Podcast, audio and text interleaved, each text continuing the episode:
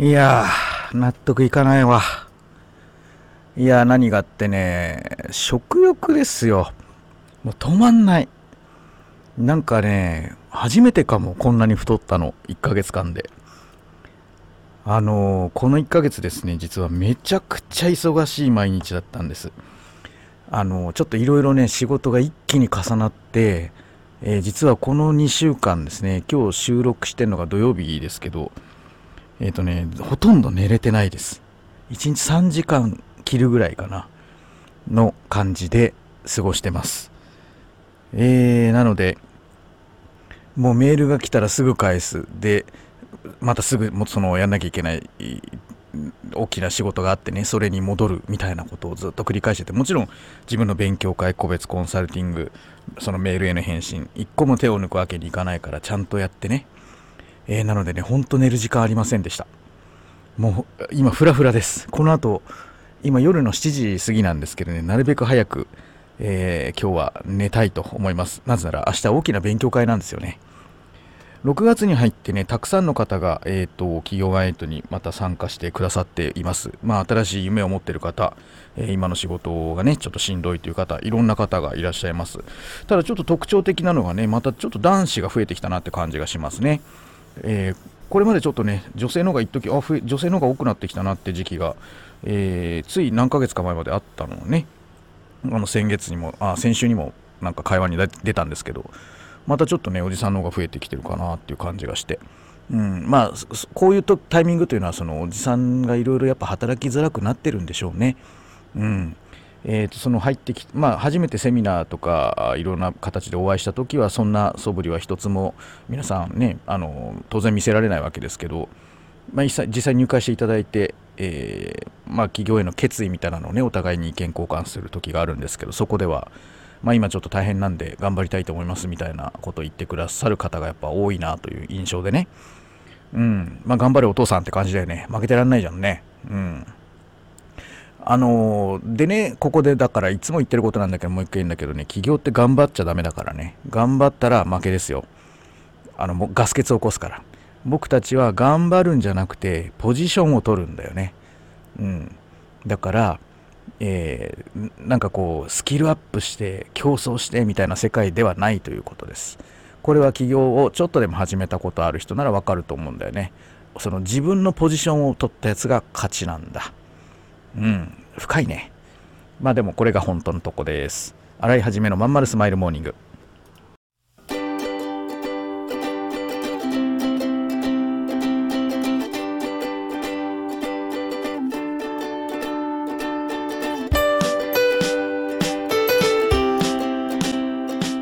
おはようございます。新井一です。新井一のまんまるスマイルモーニング。2023年6月20日火曜日。皆さんいかがお過ごしでしょうか？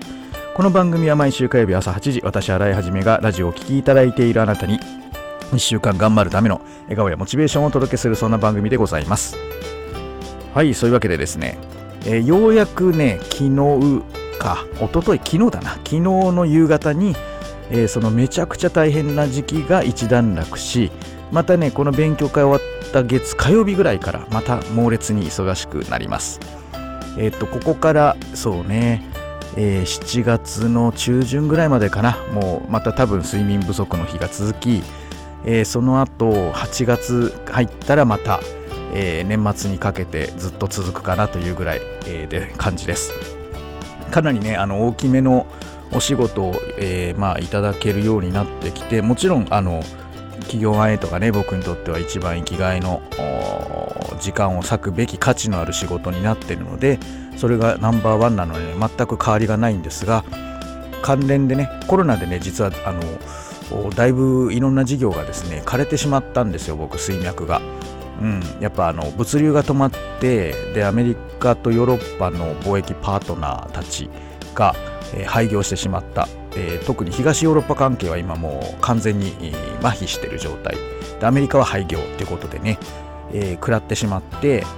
うんと今貿易に関してはね、えー、実はあかなりね細ってしまってるんです。でそれがまた少しずつ復活してきてるということ。それで月曜日にねこの実は、えーと、勉強会系の月曜日の夜にえっと、サンフランシスコからねゲストが来るんだけどそれでまた、えー、ちょっとお会いしてミーティングすることになってます。うん、でえー、とそれが終わった後は今度ちょっとねまだこれ詳細をね発表できないんだけどまた新規でいろんな素晴らしい案件があって、えー、それをやってきます、えー、それから旅行会社さんからもね素敵な、えー、素晴らしいお仕事をいただいておりますのでそれもしっかりやらなきゃいけないですね。旅行会社さんのねコンサル今やらさせていただいてて今インバウンドタイミいいタイミングなんでねここ逃すわけにはいかないという感じ。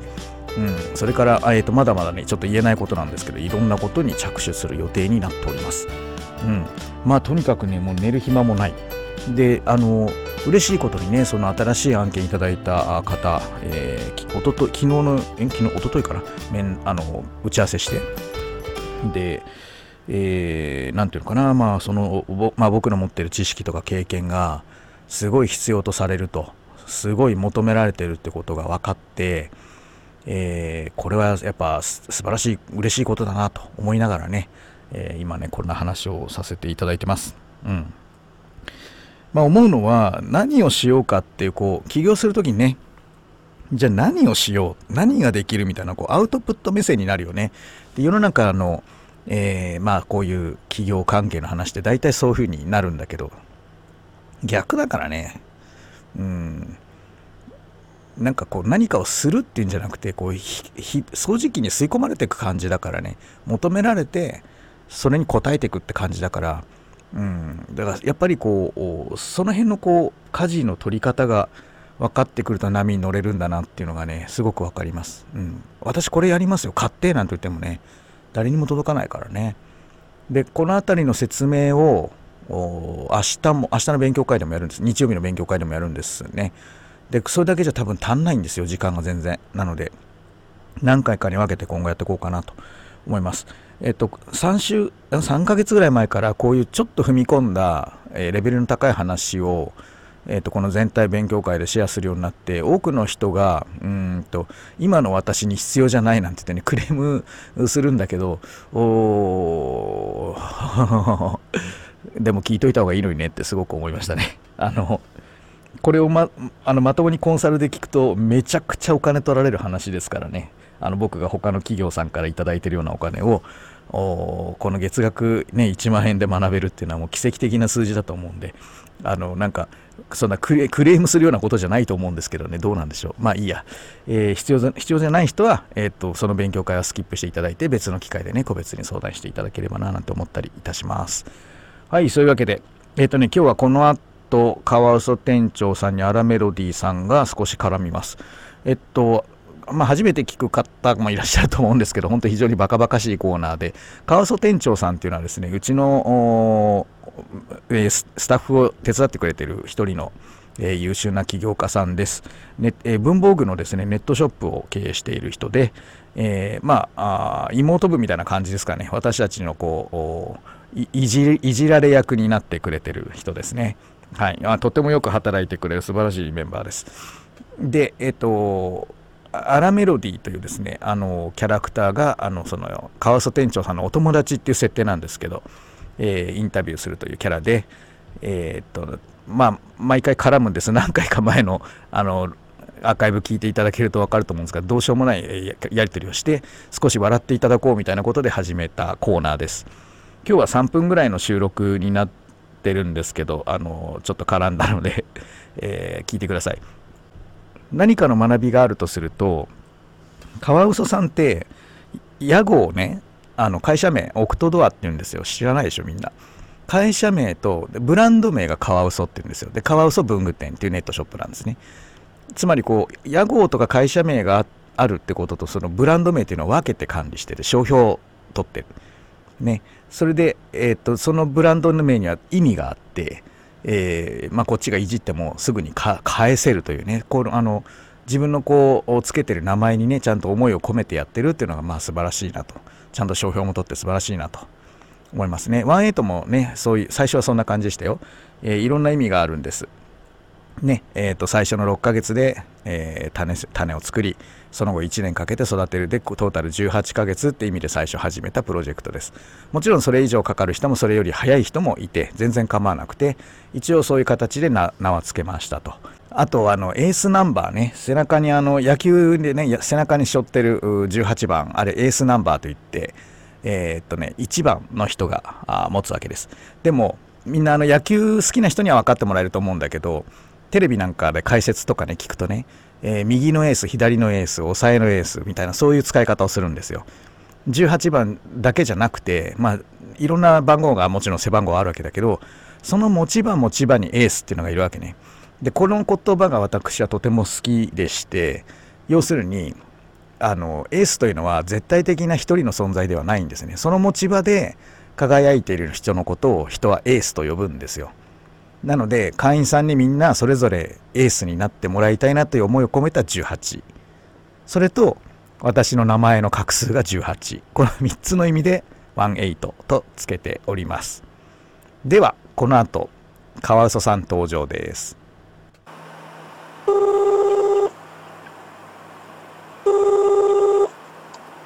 はい川さん高橋でございます。マジ見計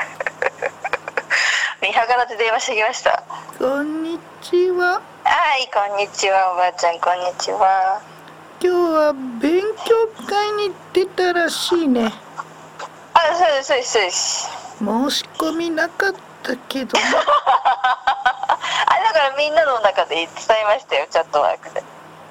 今日ははいクイズの日だよ知らなかったはいわかりましたはい第1問い何もあるんだろう。はい。カワウソ店長のはい。嘘は嘘つきの嘘。はいはい。カワウソさんのはい。皮ははい。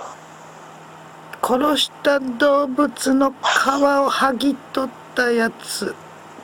はいえこれ何か一二一番二番っていう今選択肢を言ってるんですか？では。はいでははい。八百屋さんの。あやめたはい「さん」は何でしょう？ええ八百屋さんのさ普通に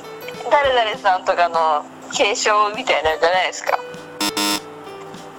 答えは。はい丁寧語です一緒一緒ですよね一緒っすよね第2問正解かどうか言ってくん。ないん。だはいカワウソさん。のはい嘘はうん。うん。嘘800の嘘あはいはいはいはいカワウソさん。の皮ははい動物を殺して剥ぎ取った皮 違うけどこれ問題なの？はい。でははい。おじいちゃんの はい。いとこのはい。娘はあなたにとって誰？全然関係ないじゃん話が。おじいちゃんのいとこの娘？はいわかんない。はとこ？答えは？はい。遠い親戚。ちょっと笑っちゃった。第3問ざっぱらっとして。はい。カワウソさんのはい。皮は？はい。何の皮？あ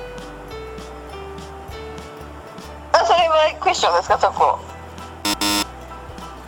答えは？何も言ってないはい殺した動物の？あ違う違う違う違う違う違うじゃあ何よ？ご合皮だからフェイクレーザーだから生き物じゃないですよ。あだから SDGs に合ってるってことを言いたいわけ？いや結果としてそうなりましたね。さすが流れに乗ってるね